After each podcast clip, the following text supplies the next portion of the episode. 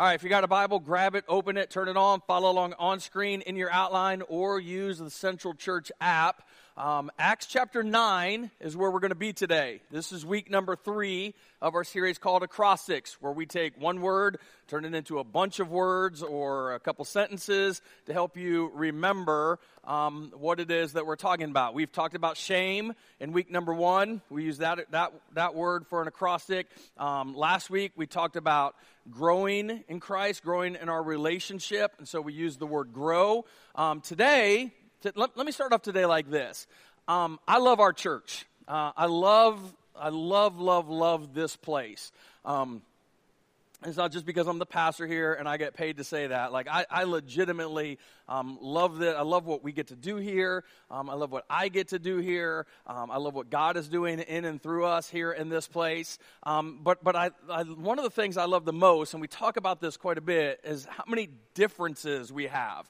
Like like there are different ages of people that come to our church. Um, we've got single people here. We've got married people here. We've got people with kids. We've got people with no kids. We, we have people who don't want their kids. Um, we have, let me tell you, when they graduate, you, uh, let me tell you how freeing that is. How many with me right there? Like, okay.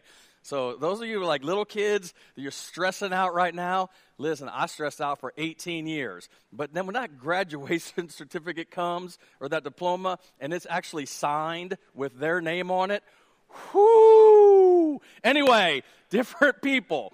And with a bunch of different people comes a bunch of different preferences. Like things, things that you enjoy, I might not enjoy, things that I enjoy, you might not enjoy. For, for, for example, let, us just kind of go through this. It's always kind of fun. Um, beach people versus mountain people. Like, how many are beach people?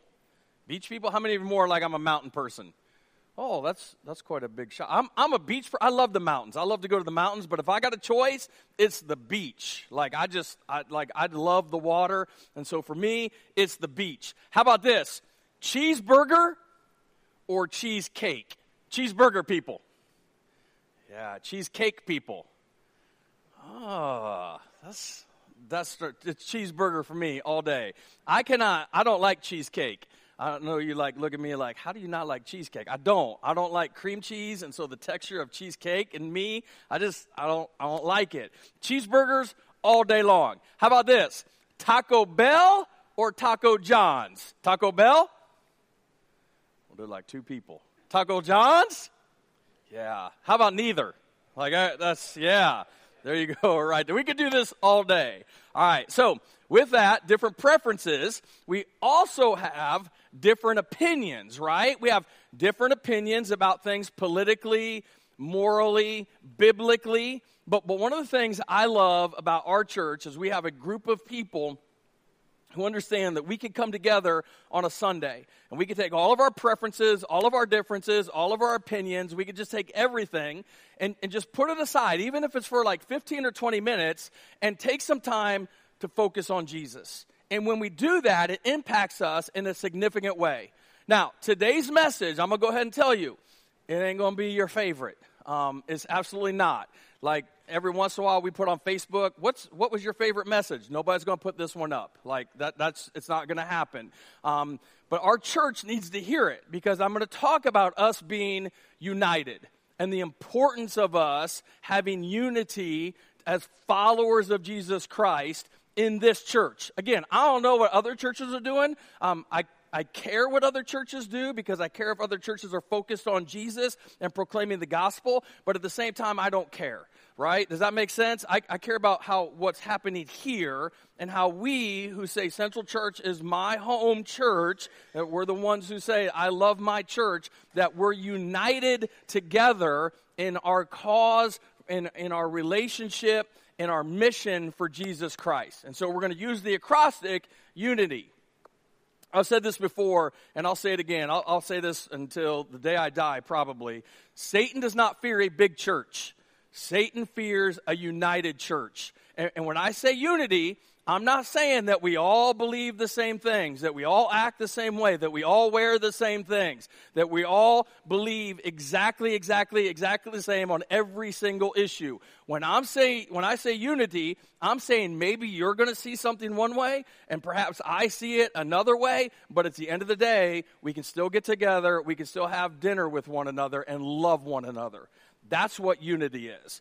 And so we're going to dive into one of my absolute favorite passages of Scripture. I know I say that all the time, but again, it would be really bad if I came up and said, Well, today we're going to look at this passage of Scripture that I just absolutely hate, but it's in the rotation, so I got to deal with it, right? we're not, we're not doing that. Um, it's in the book of Acts. I love the book of Acts. So much happens in the book of Acts, it's the start of the church. Um, the beginning of the book of Acts, absolutely phenomenal. Um, I'm going to do a Bible study um, at some point. We're just going to go through like the first 10 chapters of the book of Acts and look at the origin of the church. It's, it's going to be absolutely great, but, but it's so much fun. Um, and so, anyway, we're going to look at some verses about the Apostle Paul and how the Apostle Paul becomes the Apostle Paul and, and how he has this conversion experience with Jesus and how it happened and how God uses other people and how God uses people with lots of differences to come together and accomplish his mission. All right, so there's a lot of verses, so you got to listen really fast. Here we go. Verse 1 Meanwhile, Saul, this is Paul, all right, Saul eventually becomes Paul. That's super important to remember for two reasons. Um, sometimes in this message, I'm sure I'm going to say Saul. Most of the time, I'll probably say Paul, and I don't want you to get confused. It's the same person. Everybody, everybody got that with me? All right, I'm going to screw it up and say Paul like way too many times. All right. Meanwhile, Saul was uttering threats with every breath and was eager to kill the Lord's followers. Now, I've been eager for some things before, haven't you? Like I've been eager to eat before. Anybody else? I've been eager to see Mary, and, and no, don't don't say anybody else. No, that's that's where that falls apart, right? I've been eager to get off an airplane. How about that one? Anybody else been eager to get off of a plane? But eager to kill, eager to kill. Like that's pretty intense. Would you agree? Yes or no? Yeah eager to kill the Lord's followers. Some, some translations say um, people in the church, which would be us. E- either way, it's us. We're Jesus' followers or people in the church, eager to kill Christians. Now, let me pause and say this. Isn't it interesting that this text starts off with a man in the Middle East eager to kill Christians? In fact, he's going to go door to door to do so the world has changed a whole lot in 2,000 years, hasn't it? Anyway, so he went to the high priest. Now, now why? Why does he go to the high priest? Did he go to the high priest because he's feeling guilty about killing Christians and maybe he wants to confess? Uh uh-uh. uh Watch this. He requested letters addressed to the synagogues in Damascus asking for their cooperation in the arrest of any followers of the way. And by the way, the priest, the leader of the religious community, gave them to him. See, the way is, a, is another nickname that the, that the church had, that followers of Jesus Christ had when the early church was developing. So, followers of the way he found there. He wanted to bring them, both men and women, back to Jerusalem in chains. Now, can we all agree that Saul, who eventually becomes the Apostle Paul, when we first meet him, this is not the guy we want to have over for dinner, right? Because not only does he want to kill these people, but the reason to bring them back to Jerusalem is he wants to put them on trial. Not just to kill them, but to put them on trial so that before he can kill them, he shames them. Which, by the way, just a really quick side note religion always wants to shame you before it kills you. Always. That, that was week number one of this series. So, Paul has this messed up plan hey, I'm going to kill Christians. I'm going out. I'm going to kill Christians. Paul was a, a, religious person. He was a member of this thing called the Sanhedrin. He was super religious, but, but everything that Jesus was doing was against the religion that he believed. And so he was going to kill, he hated Christians. And watch what happens in verse 3.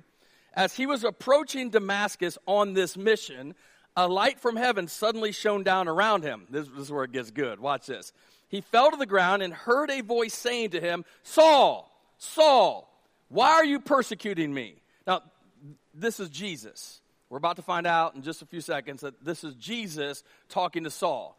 And Jesus said to Saul, Hey, why are you persecuting me? Which is weird because the Bible does not say that Saul was persecuting Jesus. The Bible says that Paul was persecuting what?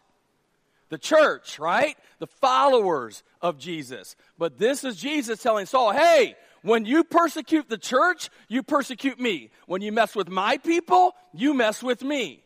This is also a super quick reminder that you cannot say that you're a fully devoted follower of Jesus Christ and not be a part of a local church. Because Jesus Christ didn't give that option. The Bible says in Hebrews, do not neglect the fellowship of the saints. You know what the fellowship of the saints is? It's the gathering together of the believers. It's coming to church. It's being a part of a local church. I need this. You need it. Like, I, I, need this. Doesn't matter if I preach or not. Just coming together, worshiping corporately, just being reminded as we sing, as we look around hey, somebody's in this thing with me. Somebody's in this fight with me. I'm not doing this alone. I, I don't know about you, but I need that. And I feel like that's something that all of us need to experience. I'll talk more about that in a few minutes. So, Paul is probably thinking, you know, I really, I really wasn't messing with you, Jesus. Like, I mean, that's, you're not the person that I'm after. But Jesus again said, well, you mess with my people. And you mess with my people, you mess with me. And this is what Saul says Who are you, Lord? I love that. I love that question. Saul knew that whoever he was talking to or whoever was talking to him was Lord. He didn't know who it was, but whoever it was knocked him off of his horse. And so he said, Hey, I'm going to go ahead and call you Lord because you're obviously more powerful than me. Who are you, Lord? And the voice replied, I am Jesus. To which Paul had an oh crap moment. and, and we've all been there, right? We've all had that. I am Jesus, the one you are persecuting, which Paul's thinking, I, I wasn't. Like, man, I wasn't messing with you. Oh, you're all together. I, I, did, I didn't know that. My bad. And then Jesus says this Now get up and go into the city, and you will be told what you must do. Once again, everybody's got a next step. Right? I know we say that all the time, but here's, the, here's Saul, right? It comes the Apostle Paul. This is his next step. Everyone has a next step. Verse 7 The men with Saul stood speechless. For, this, is, this is huge. For they heard the sound of someone's voice, but saw no one. Now, I don't, I don't know if they heard what was said to Saul or not, but they heard somebody's voice, but they saw no one. Now, real quick question. This is a simple question. This is an easy question. At this point in the story, was God doing something significant in Saul's life? Yes or no? Yes. Did the other people understand it? No. We talked about this already in this series, but I will say it again. Sometimes God does a work in our life that other people will not understand. And we will go absolutely crazy trying to convince people of God's call on our lives. Do you know some people have literally missed out on God's plan for their life because they couldn't get everybody in their circle to understand and agree with them? I have a friend, a very, very, very good friend. When we were in Bible college, he, he told us he was called to be a missionary. I'm going to be a missionary. I'm going to be a missionary. I know God's calling me to be a missionary. I'm going to go out. I'm going overseas. I'm going to be a missionary. And everyone's like, cool, man. That would be great. That would be great. You're going to be awesome at that. You're going to be incredible at that. Everybody agreed except for one person, the girl that he was engaged to. She's like, uh uh-uh, uh, no way. I'm not going to be a missionary. And so he didn't become a missionary. He became a pastor, and he struggled mightily as a pastor. He doesn't even do it today. He, he does construction, doesn't even do this. But let me tell you something. When he goes on short term mission trips, he flourishes. The, the, the way the Lord works through him is absolutely amazing. And I tell him all the time, man, you missed it. You missed it. You missed it. You missed it because you wanted everybody to agree with you. It's insane to believe that everybody is going to understand what God is speaking into our lives. You are responsible for being obedient and yielding to what God has called you to do, not what other people are telling you to do. And so these men with Paul, they're like, hey, man, something, something's going on. And, and Paul's over here. He's, he's knocked off his horse. Like we're going to see in a minute, he's blind. He's talking to something in the sky. We don't know. Maybe, maybe Saul's crying out. He, he needs some help. They're like, I don't, I don't know what's going on. And then verse 8 says this Paul picked himself up off the ground, but when he opened his eyes, he was blind. That's a problem. He was blind, so his companions led him by the hand to Damascus, which is originally where he's going to do what? To, to kill people. And, and nobody knows that's not the plan anymore. I'm, we're not sure that Paul say, hey, change the plan, guys. We're, we're going to do something a little bit different. Um, everybody with him is excited to do what they're getting ready to do, and Paul doesn't say anything about that. But look at this. Verse 9 He remained there blind for three days and did not eat or drink, which that's a big problem. Listen, I'll be honest with you. If I don't eat or drink for three days, I'm to die. If I don't eat for three hours, that's a, that's a problem for me, right? But he's in this place. He's on his way to Damascus to kill Christians. But then he gets converted to Christianity. This is what really happens. He gets converted to Christianity on the way to Damascus. Now, quick question Did anybody know about his conversion? Yes or no? No. No. They didn't have Facebook. Paul couldn't like walk down the road and take out his phone. Hey, walking down the road, saw a light. Hashtag Jesus. Hashtag saved. Like he, there was none of that. And so Saul, Christian killer. He had been a Christian killer for for months, probably years before this. Everybody knows him as Christian killer. Everybody knows Saul from Tarsus, Christian killer. He has this conversion experience. And then his life is forever changed. Now we're going to meet a man named Ananias. And his world is about to be rocked as well. Watch this, verse 10. Now there was a believer in Damascus, again, where Paul was going to do what? Kill people, all right? There's a believer in Damascus named Ananias. Quite possibly on Paul's list of people to kill. That's important to remember. The Lord spoke to him in a vision, calling, Ananias! Yes, Lord, he replied. Which, there's a whole other message in that statement right there. The Lord said, Go over to Straight Street to the house of Judas. Now, obviously, he knew where this was. He knew where Straight Street was. He knew where the house of Judas was. He's like, Yeah, got that. House of Judas. Cool. Lord, whatever you want me to do, I'm going to go. Yes, Lord, I'm on it. Watch what happens. When you get there, ask for a man from Tarsus named Saul. Um, hold on a second, Jesus. Uh, it sounded like you had just said a man from Tarsus named Saul. Yeah, I did. Um, what you want me to do when I get there? I mean, it, if he's there and, he, and, and, we've got him captured, like, you want me to take care of him? You, you want me to kill him? so that he don't kill any more of our people? I mean, w- what is it that you want me to do? Well, he's praying to me right now. He, he doing what?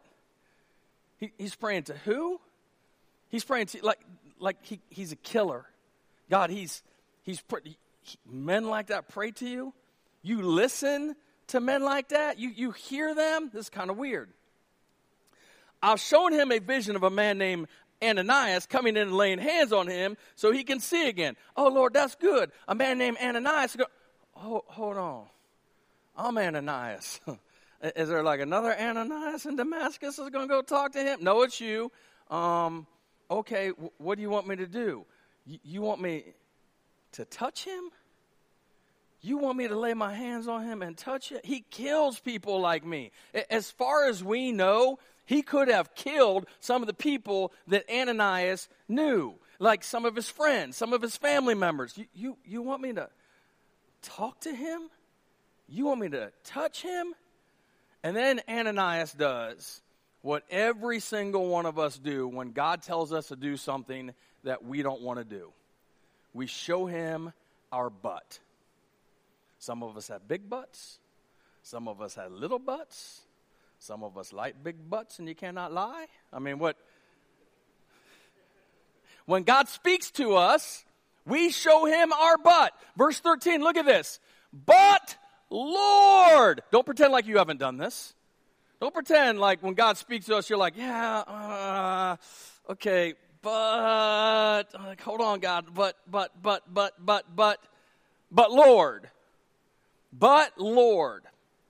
I've heard many people talk. I don't know if you know this, God. I don't know if you've heard. I'm sure you got a lot going on in heaven, but let me fill you in on uh, the stuff about Saul from Tarsus, because we got to fill God in sometimes because we don't think God knows all of the information, right? So I've heard many people talk about the terrible things this man has done to the believers in Jerusalem. Just in case you haven't heard, God, just in case you don't know, this is not a good guy. Like he should be on your naughty list. Like he should get a lump of coal. Like he, he not good. Verse 14 and he is authorized by the leading priest to arrest everyone who calls upon your name, which would be me, God, talking to you right now. So he's probably here to arrest me. So I don't think it's a very good idea that we hang out because we ain't even Facebook friends, all right? Like it's not good for me to go talk to this dude. But verse 15. But the Lord said, Go. The Lord said, Go. You know, when God speaks, he knows exactly what He's telling us to do. God has never said something to us, and we argue back, and He said, Oh, that's the best thing I've ever heard. Why don't you come up here and run the universe for a little while? You obviously know how to do this better than me, but we do that, don't we? I didn't say you, I said we. We do that. We always push back. But the Lord said, Go, for Saul is my chosen instrument. Love this.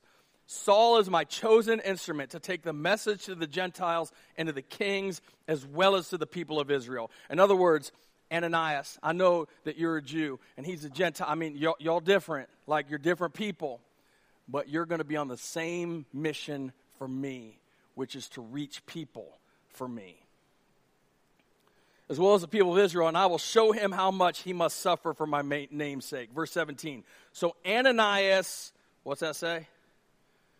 Went. Ananias went. Ananias went. And this is huge. Ananias went. Ananias, who's a believer, who's a follower of Jesus, who doesn't know what Jesus has done in Saul's life, which, by the way, and I'll talk about this in a little bit, you never know what God is doing in somebody else's life. You don't know. Stop assuming, stop wondering. You don't know what they're doing. Ananias went. God brings two people together, completely opposite. You see this? This is like the unity factor. Two people brought together, and watch what happens he laid hands on him. So again, God says, don't just go be near him, but lay your hands on him, which is a symbol of unity. When you laid your hands on somebody, that was, that, that was, that was like, we're united. And watch this. And said, Brother Saul, calls him brother. This is huge. He, he didn't say, you know, like, here's Saul, and, he, and he's like as far away from him as he can, and he's got his finger on him, and, and he's going to be like, I'm going to pray for you because Jesus told me to. No, he calls him brother. Do you know why that's so significant? He accepts him in that moment, fully accepts him by calling him. L- listen, hey, we're different. I know we're different. We're from different places. But you know what, Saul? You're my brother. Brother Saul the Lord Jesus, who appeared to you on the road, has sent me so that you might regain your sight and be filled with the Holy Spirit. Instantly, something like scales fell from Saul's eyes, and he regained his sight. Then he got up and was baptized. Let me ask you this question Could God have done this without Ananias, yes or no? Yes. But he chose to use Ananias because God uses people. God is all about connecting people with each other, bringing people together, because unity matters to Jesus. So the passage ends by saying, verse 19, afterwards he ate some food and regained his strength. Saul stayed with the believers in Damascus for a few days. Now, every single time I read this text, I think about unity. Unity not just for our church, but for individuals in our church. And so, again, I'm going to walk you through the acrostic for unity, and I'm going to teach you exactly what unity means and why it matters in our church and then connect it back to this text. It's going to be a lot of fun. Um, some of you are wondering, how long is this going to take? Uh, about three hours. Um, and so you're fine. It's going to be all right. Why is unity important? All right, here we go. Letter U stands for an unmistakable focus on Jesus. If we're going to be united, if we're going to have unity in our church, then all of us need to have an unmistakable focus on Jesus Christ. Now, every single person in this room, there's no exceptions. You've lost your focus at some point in your life, yes or no? Yeah, you've lost your focus. And when you lose focus, you do something dumb. When I lose focus, I lose something that we, we all do something dumb when we lose focus. For example, and I'm not going to ask you to raise your hand because I don't want you to have to lie in church.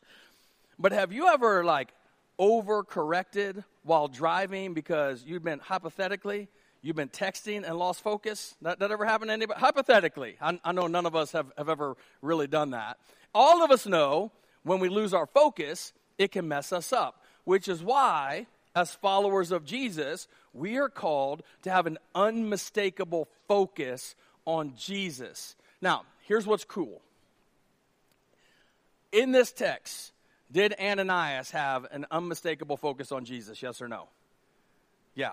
Did Paul eventually have an unmistakable focus on Jesus? Yes or no? Yes. And they were brought together by their focus on Jesus which I say all of that to say this. You might not like this, but this is the truth. Two people who have an unmistakable focus on Jesus cannot stay divided. Two people who have an unmistakable focus on Jesus cannot stay divided. Now, if one person is focused on Jesus and the other person isn't, then, that's that's difficult. And, and, and, let me say this maybe you and another person are, are, are focused on Jesus, but so much damage has happened that you really can't, like, the relationship can't really be restored to what it once was. I get that. I'm saying that if two people are focused on Jesus, He's not going to draw us apart, He's going to draw us together. And so if you're divided with somebody and you can't get together, don't, don't tell me about their relationship with Jesus, because again, you don't know. I, again, I, I, said this. Ananias had no idea what God was doing in Saul's life. He could have just said, No, he's a killer. I'm staying away. I want nothing to do with him. You're not responsible to know what God is doing in somebody else's life. You're responsible for you. You're responsible to ask the question Am I focused on Jesus? Because if we are, and they are, he draws us together. Now, listen, I wish I could tell you I'm preaching out of expertise here right, here, right now. I wish I could tell you, man, I got this down, but I don't.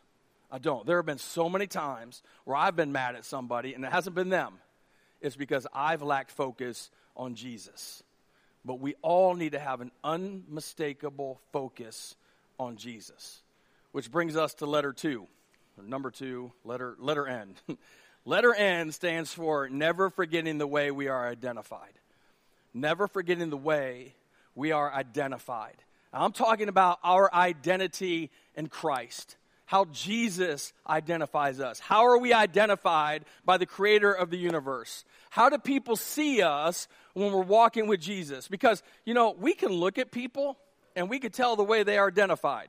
Now, sometimes there's false identifications. Like, like for instance, you're looking at me right now, and you've been wondering all morning, did Pastor Ryan become a Hawkeye fan? Like, what happened?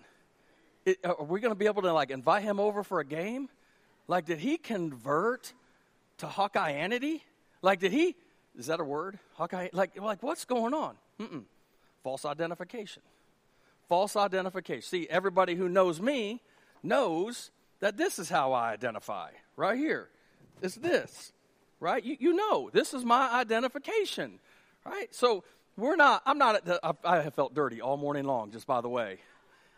Dirty bird. Anyway, um, we're identified a lot of times by what people see in us, yes or no? Like, like some people, you're identified by the amount of bumper stickers you have on the back of your car. I've told you this about bumper stickers on the back of cars before. Um, for those of you who don't know, really quickly, here's my bumper sticker theology. It's this the more bumper stickers you have, the weirder you are. It, it's true. And I know somebody right now is saying, Well, Pastor, I have a bunch of bumper stickers on the back of my car. You're weird. You, you are. I just love you enough to tell you the truth, right? You're identifying. We, anyway, never forget the way we're identified. Like, for example, this is going to make you happy. You're going to love this. If you're a Trump supporter, you can look at somebody's car and say, hey, there's a Trump supporter. Like, he obviously supports Trump. I'm not sure I would have wrapped a Lambo. All right. That's, that's full out commitment right there. If somebody is, but you can look at that and you can see Trump supporter. If somebody's a Biden supporter, you can look at their Prius and say, hey, Biden supporter.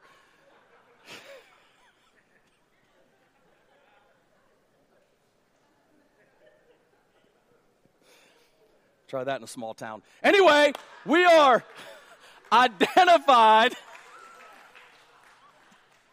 This one's not making the internet. All right, so. Dang it. We are identified by something. We're all identified by something. But Jesus said, people will know that you're, that you're mine, like your identity in me will be seen by your love, right? He, he said, Your love for one another will prove to the world that you are my disciples. Not your theology will prove to the world, not your correct stance on a political issue, not your wokeness. Your love for one another will prove to the world that you are my disciples. Their love for one another. Which brings me to episode one of Food and Theology. I love Oreos. Anybody else? I love an Oreo cookie. Now, an Oreo cookie is converted with Oreo's best friend, milk. An Oreo cookie and an ice cold glass of milk can change your life. Yes or no? Like, there's something about an Oreo cookie. When you just take an Oreo cookie and you immerse it into the milk. It's like baptism. See what I'm doing right here? You immer- listen, baptism. Mm. I can't film my illustration. It's so good. Baptism's always by immersion.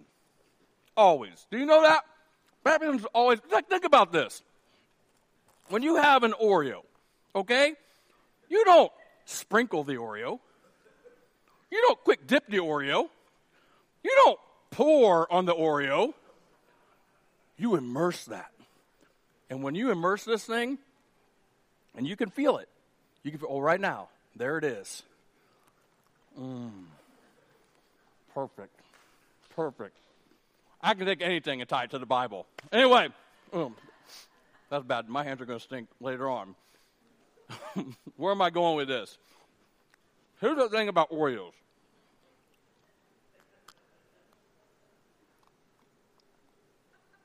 Wow, I got to hurry. Um, we're on letter N, right? I was thinking about this, and I was thinking about the Oreo. On an Oreo, you got two sides to an Oreo, right? You got this side, you got this side. But the thing that holds them together is the stuff in the middle, right? If you don't have the stuff in the middle, they don't they don't stick together. They stick together because of the stuff in the middle, the cream, the filling, what, whatever it's called, right? Like if, if you have this and you have this, but you don't have this, they can't stick together. Everybody's agreed, right? Now, here's what's interesting about this. You don't have to take my word for this. You, you can read this on your own. In the Bible, there's a chapter in 1 Corinthians, chapter 12. It's all about spiritual gifts. And, and the, the, that chapter talks about how we all have a spiritual gift and how we need to use our gift in the body of Christ. It's a powerful chapter on spiritual gifts. And then you have chapter 14. And chapter 14 is all about spiritual gifts, the correct way to use certain gifts chapter 13 is the love chapter, right? It's all about love. You probably heard it at weddings before. Love is patient, love is kind, love does not envy, it doesn't boast, it's not self seeking. It's like all this stuff about love. It's great. And, and, and I saw this a few weeks ago, and, and it was so cool. I saw a picture like this, and, and, and somebody was talking about this, and they said you could take the most gifted people in the world, but without love, they don't stick together they don't accomplish the purpose that God put them on the planet for. The, the purpose that God put the Oreo on the planet for, right, is to make Pastor Ryan happy. Here's the point none of us can accomplish what God put us on this planet for alone. We need each other. So remember that the next time you eat an Oreo. Mm. I love today's sermon. Letter I intentional about forgiveness. Paul wrote in Ephesians chapter 4 and don't let sin, or don't sin, don't sin by letting anger control you. Don't let the sun go down while you are angry. Don't let the sun go down while you are still angry. Don't let the sun go down while you are still angry. That means if you're in this room or you're watching online and you have anger or bitterness issues towards somebody else, then today you should not let the sun go down without dealing with it. That means by about 8, 8.30 tonight, you should reach out to that person and make it right. It matters that much when it comes to unity. And you might say, well, Ryan, why is this really a big deal? Glad you asked. Verse 27 says this For anger gives a foothold to who? The devil. And if the devil gets a foothold, he will climb into every single area of your life. His goal is to steal, kill, and destroy. And so if you have an anger or bitterness issue towards another person and you're not going to make it right before the sun goes down, you essentially open up the front door and say, Come on in, devil. Have your way. Nobody wants that. Oh, Pastor Ryan, you're asking me to have a difficult conversation with somebody. No, I'm not. If somebody is popping into your mind right now, here's what's cool. That ain't Pastor Ryan. That, that's not me. That's the Holy Spirit speaking to your heart. Now, there's a way to do this. I'll help you out today. Let's say you got a problem with somebody. I call this the 80 20 rule. 80% of what happened was their fault, 20% was your fault. All right, now stop, because I know you're looking at this, you're going, uh uh-uh, uh 90 10. I did 10, they did 90. All right, you're so righteous, whatever. Now, listen, nothing is ever, never, not never, but most things are not ever so 100% somebody else's fault. Now, there are exceptions, all right? You, you got raped, you got molested, you got beat. I, I, I get that, all right? But, but let's just, let, let's focus in on, on this part for a second. Let's say, for argument's sake, that, that you and somebody else, like you, you both did something, all right? 20% of the problem is your problem. You caused it. 80% is their problem the way you talk about it is you go and you apologize for your 20% and you don't mention their part at all. You can't say, well, I'm really sorry for my 20. But man, you really screwed up that 80. And you need oh, no, no, no, no, no, you missed the point. You own the 20, and the 80 is between them and Jesus. You own the 20, and the 80 is between them and Jesus. And listen, they might not address their 80 for a day, a week, a month, maybe ever. But, but the peace that you will receive when you do this, when you just own your part and apologize for it, is amazing. This leads to the letter T. Thankful for our differences. The, G, the reason Jesus wants us to be this way and, and have unity is because we need each other. We need one another, like we really do. And what's funny is like the person, the people that we need the most, most often are the people the enemy wants us to get divided against the most. The whole body is necessary. Because 1 Corinthians 12 7 says a spiritual gift is given to each one of us so that we should so that we can help each other. Not tear each other down, not beat each other up, but to what? Help each other. And everybody in this room needs help. Every one of us we need help. So the enemy, see, he, he believes and he knows if he can get us divided against each other, and we lose sight of the fact that without love, we're all alone. Right? Without love, we're all alone. What happens to a sheep um, that's all alone out in the wilderness? What happens? Gets picked off by the wolves really easily. And I know there are people who say, I don't need anybody. I can make it on my own, says the person who gets slammed by Satan over and over and over again. We need each other. That, that's why, listen, before the sun goes down, you need to make the relationship right. And you need to get involved. Get involved in a connection group. Like, like be a part of, of something with somebody else. Like, we need each other. Which leads to the last part, the last letter of the acrostic, the letter Y. Yield immediately to God's plan. Yield immediately to God's plan so that you can move forward and we can move forward. Yield immediately to God's plan so we can move forward. Ananias, or Ananias, Ananias yielded immediately to what God wanted.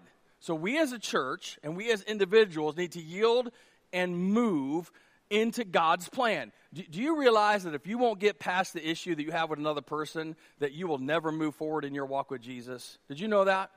If you won't get past the issue you have with another person, you will never move forward in your walk with Jesus.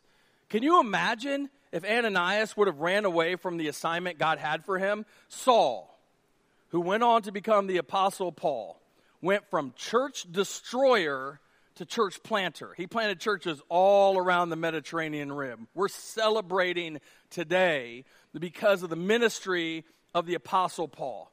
Two people who are completely different, united in Jesus Christ, and, and the rest is history. What could we accomplish if we're united on the things of Jesus? On the things of Jesus. What if we put our differences aside and storm the gates of hell in order to advance the kingdom of God? Unity. Unity should be our goal. Jesus Christ wants us to be united. We need to have unity.